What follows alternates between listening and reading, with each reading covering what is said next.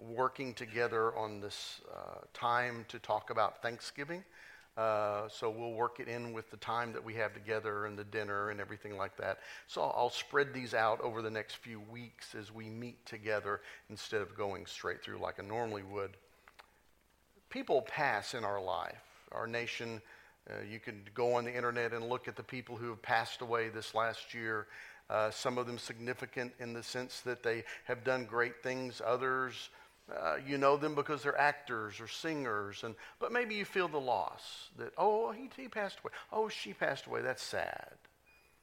I see on Facebook many times uh, in the year of people who I attended high school with. I graduated in 1976, and I begin to see now more and more of those people I graduated with passing away. And so they'll list on our Facebook page, another one is gone, you know, when we mourn the loss of someone who has achieved greatness or by their own right consider their achievements, often we look back and inwardly look at our life. I remember those people I went to school with and what they did. I see those people who have passed away this last year and I think about them, and it makes us think about ourselves. Maybe you deal uh, with someone close, and so you're dealing with grief or maybe shock or anger or denial, and sometimes a sense of great loss. But within us, I think it beckons something, it stirs something. When someone passes away and when we lose someone close to us or someone who we emulated or thought highly of, it makes us look at our life to see where we are. We wrestle with significance have I done something with my life? Is it what it needs to be? Have I acted in a way that is God honoring? Have I done things that push forward the gospel as opposed of my own agenda? Have I done that? Has my life been significant? I think we wrestle with that issue and we ask ourselves these questions. What is most important in life? Or how do I fully uh, live fully so that I am ready to die? And with that in mind, will I leave a legacy that benefits those who I leave behind? Or maybe most importantly, how will what I build in this life carry into my eternal life? Because that's really the most significant thing, isn't it? All this will pass away. But how have I prepared myself for what is to come and the legacy that I leave behind. I think as humans, there's a, a desire, a desire for worth, a desire for significance. I think it's part of our DNA. I think that idea to be and have significance carries through it a weight. And that weight for the Christian is goodness. Am I a good person? Have I done good things? Have I benefited the world? Have I benefited those who are near me? Uh, here, have I benefited the church, my brothers and sisters in Christ? And those that I love, how have I left the world for them? The world at large, and maybe my small world that I interact with people, my immediate family and, and my church family. How will I leave the world to them? What have I done is significant. So, what makes our life significant? What is it that makes what you've done worthwhile? Uh, we know that work and play and, and things, uh, that the little tribe that we belong to, however big that tribe is, and in my home, you know, we could have Thanksgiving dinner around a card table. It was me, my mom, and my dad. But in Teresa's family, it took the whole house. How large is your tribe? How many people do you affect? What about your investments? The, the, those can be financial or in other people. Or even your service that you've lived your life. What is that that is significant? How do you define it? I, I want to try to help you define significance and what the underlying values and practices should be, I think, from the scripture, not my own opinion, but from what the Word of God says. And how then can I be significant and you be significant from here on out if maybe we've not been as much. The Bible says that the practice of gratitude gives us a life here and after of significance. By being thankful, I bless the life in you here, and I bless the life hereafter and what comes in my reward. I think gratitude uh, is when we appreciate life's goodness. It, it does what the world says compels us to pay it forward. You know that story. You've heard that before. Uh, sometimes we see it in things like somebody goes to Starbucks and, and they say, I'm going to pay for the person behind me. Here's $10 or here's $20. And then you've seen those days where everybody behind does that. They pay it forward. And, and they've had 30 or 40 or 50 cars where people did that because they were trying to be significant and to be good to the people around them. I think it creates within us a deep sense of happiness to be grateful. I think it creates satisfaction. I think it enriches all of our relationships, whatever they may be, and it nurtures a foundation for new friendships, maybe as you meet people, neighbors, coworkers, new family members, and it underlines underlies the very foundation of what we think of human society. I think it's the transaction, it's the money, so to speak, that we pay each other in gratitude. And being grateful to you does something to you from me and me to you. What is gratitude, number one? What is it? Uh, if we think about gratitude, so what is it? I think gratitude is the practice of actively remembering and expressing the grace that means benefits we do not deserve and goodness bestowed in our lives. Look at that again. Gratitude is the practice of actively remembering and expressing the grace, the benefits we do not deserve, and goodness bestowed in our lives. With that in mind, I think we have an innate desire to show gratitude for the goodness and grace that we receive. It's built into us. Early in the Bible, in the book of Genesis, we witness one of the first acts of gratitude through the life of Noah. Read along with me as we look at Act, or, or Genesis chapter 8, verses 15 through 20. Then God said, Noah, Come out from the ark, and you and your wife and your sons and their wives. Bring out every kind of living creature that is with you the birds, the animals, all the creatures that move along the ground, so that they multiply on the earth, and be fruitful and increase in the number on it.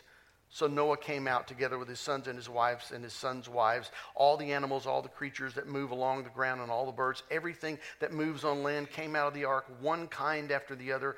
Then Noah built an altar to the Lord, and taking some of all the clean animals and clean birds, he sacrificed burnt offerings on it. After being in the ark for approximately a full year, Noah walks off the boat. And then he builds an altar to God. Noah's first recorded act after leaving the ark was an act of gratitude, an act of thanksgiving. When he listened, when, when we listen, I think, to the story and we read it, it is an act of worship. But it's easy to read over that. I mean, the big story was the boat, right? The big story was all the animals on the boat. We think about that. We imagine what that would be like, and Noah gets off and he, he gets on and he does a, an act of worship, and we pass over that to see what's going to happen next. But I don't think we should. I think we need to, to closely read it. It is not a simple practice. I think we lose the significance of what Noah did because we come to worship every week, multiple times. And we overlook this act that Noah did the first time he stepped off the boat. I think when we do a little more digging, we see how extraordinary, how extravagant this act of thanksgiving was. When we look at this act of worship, first, I think the fact that Noah spent approximately 356 days on the ark, as he walks off the plank, Noah makes a conscious decision that the very first thing he will do is to say thank you to God. God, did not direct him to do it. Do you see that? He told him to get off the boat, but he didn't say, offer me this and that. He said, get off the boat and multiply, be fruitful. But the very first thing that Noah did was to thank God. I think you need to realize that at this time in the ancient world, in the Near Eastern civilization, God had not given commandments or statutes regarding worship. There were none. This was the beginning. There were no organized religions like you and I think of religion and faith practices. Those were still some thousand years off. No act of worship had been done, no offering had been made. Noah and his family had been the only followers of God amongst a society that the Bible talks as heathen. Genesis 6, 5 through 6. Therefore, it was a singular practice to Noah and his family. Nobody else was doing anything like this. It was not a communal practice, it wasn't what everybody else was doing. And here, an offering of sacrifice of thanksgiving was not a social, economic thing. It's not what they did to transact business with their gods. In ancient Near East pagan worship, when a sacrifice was made, it was made to appease the god, to make the god happy, to, to make them receive some good fortune for that God. It was not in the sense of an act of worship or an act of thanksgiving. Noah did not offer a sacrifice out of a need for good fortune. I want to placate God, make him happy. He offered it out of a heart of gratitude, of thanksgiving. I think his natural inclination in leaving the ginormous wooden box was to th- say thank you. Can you imagine with me for a moment that and how it happened? Here is Noah. He's been on the boat for almost a year on a dark ship. It was drenched, it was stench filled, it was dirty, it was messy. Every animal on the earth. During the time, he'd been tossed around all over the world, bouncing with winds and rain and waves. And the ark finally banks itself on a mountaintop, and you walk out to the fresh air, and the first thing, what do you think you would do? The first thing Noah did is say, Thank you. He didn't say, Man, I'm glad that's over with. Boy, that was a horrible trip. I told them I'd pull this over if they didn't shut up. well, what does he do? He gets down, as in essence, on his knees and says, Thank you. Thank you, God. How does God respond to this act of gratitude? Well, God, knowing Noah's heart, understood that Noah leaving the ship and offering the sacrifice was more than sacrifice. If you have your Bible open to Genesis 8, 21 through 9, I read these words. The Lord smelled the pleasing aroma and said in his heart, Never again Will I curse the ground because of humans, even though every inclination of the human heart is evil from childhood? And never again will I destroy all living creatures as I have done. As long as the earth endures, seed time and harvest, cold and heat, summer and winter, day and night will never cease. Then God blessed Noah and his sons, saying to them, Be fruitful and increase in number and fill the earth. Blessing Noah was not a response of anything that Noah had earned. It's not why God did it. He, he, he didn't do it because he followed God's building code. Good job, Noah, on the boat. It wasn't a reward for being there or listening. Noah received a blessing because he chose to worship, which pleased the Lord, because his heart was thankful and Noah's emotions overflowed into an act of gratitude, an offering, an offering to God. Eucharista it's a word you probably have not heard very often. You may remember that some religions use the word to talk about uh, what we call the Lord's Supper, the Eucharist, some people refer to in their religions. And they get that word from the Bible. The English meaning for, for gratitude uh, stems from the Latin word gratia, which means to give thanks. The Bible takes the word one definition further. In the Bible, gratitude is the word Eucharista, which stems from the word charis or the word grace in the New Testament. Charis, grace, is a favor or an act of goodwill and loving kindness for which we do not deserve. Eucharista, that word, is an offering of thanks in the Bible. An offering of thanks. Out of the abundance that God's grace has shown us, and, and we have delighted in His pleasure, His grace, and so we're thankful. Eucharista is not a horizontal practice, it's vertical, it's with God. I thank God for what He's done, and it's reciprocal. The more I do it, it creates a cycle. I thank God. I show my thanksgiving in Him, and He is pleased with my thanksgiving. Not because of how I work, but because of my heart. I turn toward him. The Bible tells us that God does not desire for sacrifice for sacrifice's sake. He didn't bless him because he sacrificed. Okay, because you've offered this to me, I'm going to bless you. He blessed him because of the abundance of his heart in gratitude and thanksgiving.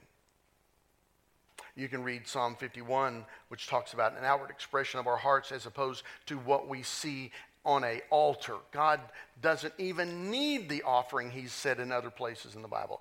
Matter of fact, sometimes he got upset with people because it stunk in his, his nostrils. Why? Because the heart was not in it. It was perfunctory. They did it just because they thought they should. It all comes down to the heart. By choosing to practice gratitude, we choose the grace that God has freely offered us and offer it freely back to Him and to others. That's what it is. I think it's important to note that the gratitude we're talking about is a thank you utterance. That's what that word Eucharist is talking about. It's a sentiment of thanksgiving, an offering of thankfulness. I read a story. It was a 20, uh, October 2020. And it was in Atlantic City, and Officer Eric Nuttall was responding to a man who was threatening to kill himself by jumping off a high building. When the officers arrived at the scene, the man was muttering to himself, No one loves me. No one cares for me. If I die, no one will miss me. It was obvious that the man was full of pain. And other officers, officers had been talking to him, but it was not making the situation any better. He got closer and closer to the edge and was ready to jump. As the officer looked at the person and saw the pain that was happening, he thought in his mind at that moment, I love this man. I care for this man. And so what he did is to tell him that. Don't jump. I love you. You are loved. You're not alone. And someone cares for you. I care for you. I love you. If you go on the internet and look this situation up, you may still be able to find the recording, the actual recording that they have, you know, with the video and, and the tape, and you can hear the audio of what he said to him I love you. Surrounding officers testified that it brought the man out of his trance of despair. And the officer continued to tell the stranger on the ledge that he loved him over and over again. And finally, he took the officer's arm, sobbing, and Eric grabbed him and embraced him and continued to repeat the words, I love you. I love you. When asked later about the experience, he said, I just felt I loved him, even though I didn't know him. And it broke my heart to see him feel so unloved because I was loved. And because I was loved, I knew I loved him. Why? Because he's part of this human race that desperately needs to know the love of God. And I think it's that grace that God's poured out that shows the expression of love for us and for the people around us. When we receive God's grace in our lives, I think we naturally want to express it. Just part of who we are. It just overflows from us. We don't, don't always know when it will come out or how to use it or where it will go. But I think once grace is received, it desires to be expressed. It wants to tell somebody thank you. Number three, grace, the grace of God itself. I think it's easy to recognize God's grace in our lives uh, when our needs are met. Uh, we, we see God acting and we know He's doing something on our behalf, and it's, it's there to be thankful, especially when we haven't merited it. That's what grace is unmerited favor. I think children are a perfect example of this, trying to learn that. I, I think as parents, uh, we see it as our greatest task to raise polite children, right? We raise our kids and, and, and we say to them, What are you supposed to say? Thank you. And so we teach them and we train them. We say to our children, Say thank you. Maybe if someone at the bakery gives them a free cookie, what do you say? Thank you. We teach them to do that. I think as parents, one of the most embarrassing things is when we have a child that is ungrateful and shows disrespect. It hurts us inside to see that they haven't gotten the point to be grateful, to be respectful, and to say thank you. However, when it comes to some of the smaller graces in our life, or better put, the more subtle grace in life, because we do not necessarily feel at them at the moment, we often fail to recognize God's abundant grace throughout our day. I think the litmus test for actively identifying God's grace in our lives is in and of itself our practice of gratitude. How thankful we are. It shows that we get it. We understand that God is active in our life and we say thank you. What are those subtle ways? Let me give you a few. When does God hear me offer charis, grace, thank you, in my life? Is it only at the dinner table when I'm in a rush to fill my belly? I know it's easy. It's quite easy to just go quickly. Some people don't even stop. How does my response to His grace sound to God? How do I sound to God when I say thank you? Uh, is it com- contemplative? Do I, I think about it? Am I, am I rolling it over in my mind? How do, I, how do I thank God for what He's done? Is it intentional? Is it a reflection on the goodness that God has placed in my life and the kindness He's given to me? Or do I repeat the same four words or lines when I go to bed? I mean, you do that. Do I say the same thing over and over again? Or have I thought about what God actually has done in my life? Do I take the time to consider the moments of God's goodness and kindness throughout my day? Do I stop throughout my day and recognize God's been good to me? When I get up in the morning, do I say something like, Marty, thank God for another morning and his new mercies? Do, do I recognize I've, I woke up and I want to thank God for that? Do I give people around me the opportunity to share a warm memory and something good in their lives? Do I listen to the people around me and let them express gratitude to God as well? Or do I hurry over them and try to just say what I want to say? When I get to watch and think with me either your children or your grandchildren play a game, make a goal or a basket or a touchdown, do I recognize the grace of God that I'm here at this game? I'm here. I, I get to enjoy this. Am I grateful? Am I thankful for the money that I have to participate in that game and anything else? Am I grateful for the physicality to walk up there and sit down or to drive there, to sit through that game and watch? You see how subtle it is of the small things that happen throughout our life that we seem to gloss over.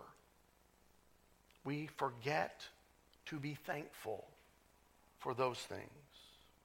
But I think when we slow down and when we take time to recognize charis, grace, in our lives as believers, I think we will desire that word Eucharisto, which is an, an offering of thanks. When I slow down and look around and, and recognize what I have, what He's given me, isn't the response like Noah to be thankful for what He's given me. God's grace is all around us, and it is, I think intrinsically we want to show gratitude. I think we are expected to do so. It's part of who we are. Lastly, number four gratitude, the practice of remembering God's grace. It's what we've said today gratitude. I, I think there's a, a, ritual tucked in the middle of the Passover. We recently did the Lord's Supper. Uh, we talked about the Passover quickly as we think about what that happened. But in the middle of it, you may have passed over the original story but it's clear and it's present within everything that the Jewish nation has done throughout remembering the Passover and what happened. They were forced to leave Egypt, and the ritual, the practices of the Passover began with the Moses telling them something that God had said. Think about this. After directing the Israelites in the events of the Passover night, Moses then informs the Israelites that they will be practicing a feast, a Passover feast, as a ritual for all the generations to come. He told them this is not just for tonight, this will be forever in the life of the Jew. To think about that in Exodus chapter 12, verses 24 through 27, you must keep this commandment as a law for you and your descendants from now on. Do this when you go to the land the Lord has promised you to give. When your children ask you, Why are we doing these things? you will say, This is the Passover sacrifice to honor the Lord. When we were in Egypt, the Lord passed over the houses of Israel, and when he killed the Egyptians, he saved our homes. Then the people bowed down and worshiped the Lord. Now you may be wondering what this passage has to do with gratitude or grace. Hang with me here. God knows that humans can be forgetful. Can I get an amen? we are, and they were. And so he makes them nationally repeat this activity so that they would not repeat the mistakes they constantly made. Remember where you came from and why you got here and how you got here and who did it for you. Remember God's grace. Passover. Because they forget lessons from their past. God knew that if they did not set up this future practice to help them, they would forget their salvation from Egypt. Spoke with a family member this last week. And they talked about going to the graveside and, and feeling uncomfortable because people had spent a lot of time talking about all the old people and what they did and talked about the graves and everything. You know, people are making millions, maybe even billions of dollars off 23andMe. Why? Because people want to know where they came from. We, we pay companies online to look at our history and figure out who our descendants were, where they came from, how they got here, who they were, and yet we can't seem to talk with one another to find out our history. Not so in the nation Israel. Their lack of remembrance would lead to a lack of gratitude. I think that's why some of our society is so uncaring and has a lack of patience with each other. They forgot where they came from and who they were. They forgot how they got here. They forgot the sacrifice of the people before them their great grandparents, their grandparents, their parents, the people who around them let them be who they were when they grew up. They've forgotten all of that and think they are a, a group alone. I brought myself here. Is that true? No. We've forgotten where we came from. They forgot. God knew that if they didn't remember, their hearts would grow hard. And so He made them remember. He didn't want them to wind up as slaves again. He wanted them to remember him and what he did for them. So when the children asked, Why do we practice this? he told them what to say. I think the Passover was more than just a ritual, it was a practice of gratitude. It was a thank you. practicing gratitude and receiving and expressing God's grace, I think, is a foundation for what we talked about before significance. As I'm grateful, I discover my place in God's kingdom. Look at all He did for me. I'm thankful that He knit me together in my mother's womb. When no one else knew what I would be, God knew. Shouldn't I be grateful? He constructed me. As I have gone through life and have illnesses and come out on the other side and still have illnesses, I'm grateful God has let me live. As I have lived through the things I have gone through, people have said to me these words God must have a plan for you. Uh, it becomes a act of gratitude for me to recognize that and for them to say it. Why? They recognize God has done something. It's an act of worship. Gratitude, I think, is the, the virtue fluid, if you will, that moves all the gifts of the Spirit. When we think of things like love, joy, peace, patience, kindness, goodness, gentleness, thankfulness, and self control, I think they're motivated out of gratitude.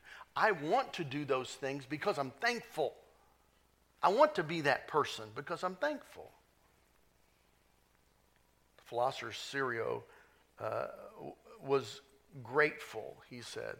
He said the words that the mother of all the remaining virtues is gratitude. Another philosopher, Seneca, said he believed that ungratefulness ranked with thieves, rapists, and adulterers. The Bible says something similar that when we do not recognize who God is and the sins that we commit, it's all the same. To not thank God and recognize Him is the same as murder and rape. And oh, how can that be? Because we don't recognize where we came from and who God is. In uh, a journal that did a study, it was called The Science of Gratitude 2018, researchers found that we are biologically connected in our roots to want to be thankful. It appears to be embedded in our lives. Structure in our brains, child development, the culture. It's even inherent in, in animals. When you look at chimpanzees and fish and birds and vampire bats, they all seem to have a sense of gratitude. It's called reciprocal altruism. Reciprocal altruism is I do something for you when you can't do anything for me. You see it when one animal will help pull another animal out of danger or feed that animal when it might cost them themselves. Not only do animals do that, people do that. I think our desire is to give grace, to practice gratitude. And I think it surpasses anything that we could do with our lives, and that we are grateful to God and the people around us. Think back with me.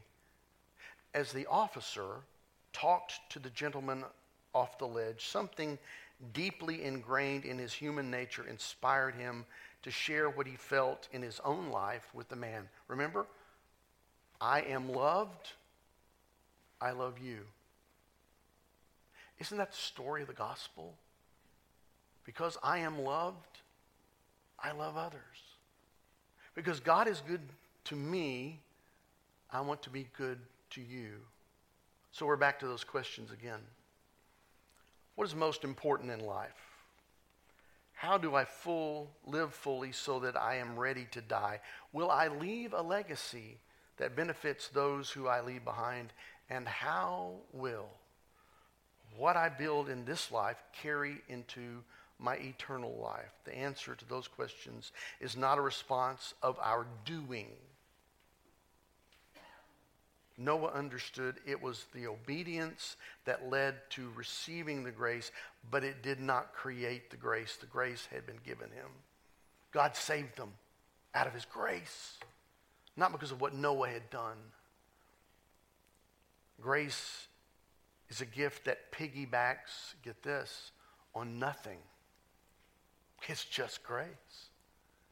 The grace of God he's given you.